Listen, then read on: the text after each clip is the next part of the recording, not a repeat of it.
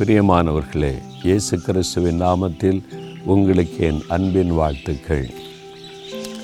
ஒன்று பேதர் ஐந்து அதிகாரம் ஏழாம் வசனத்தில் ஆண்டவருடைய அற்புதமான ஒரு வாக்கு திட்டம் இருக்கிறாரு இயேசு கிறிஸ்து உங்களை விசாரிக்கிறவரானபடியால் உங்கள் கவலைகளை எல்லாம் அவர் மேல் வைத்து விடுங்கள்.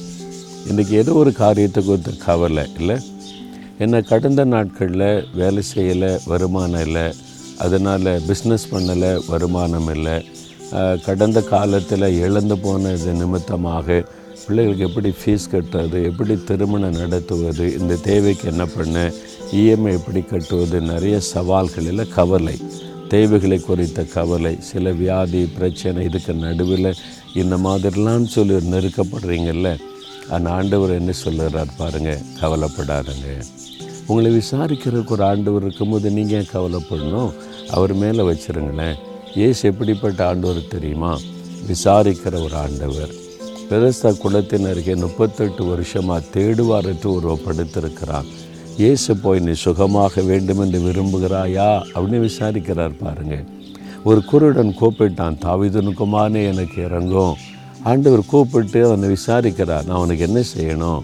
என்ன செய்யணும்? எதுக்கு என்ன கூப்பிட்ட? விசாரிக்கிறார்.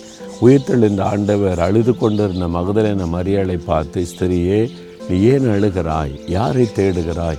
விசாரிக்கிறார். உங்களை விசாரிக்கிற தேவன். நீ ஏன் கவலையோடு இருக்க? எதுக்கு பயப்படுற?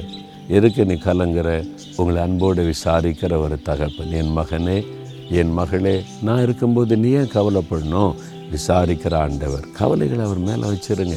பிள்ளைகள் காரியம் திருமண காரியம் பிஸ்னஸ் காரியம் நிறையா நான் இழந்துட்டேன். என்ன பண்ணேன்னு தெரில அவர் மேலே வச்சிருங்களேன். இன்றைக்கோட பாரம் போயிடும் அவர் பார்த்துக்குவார்.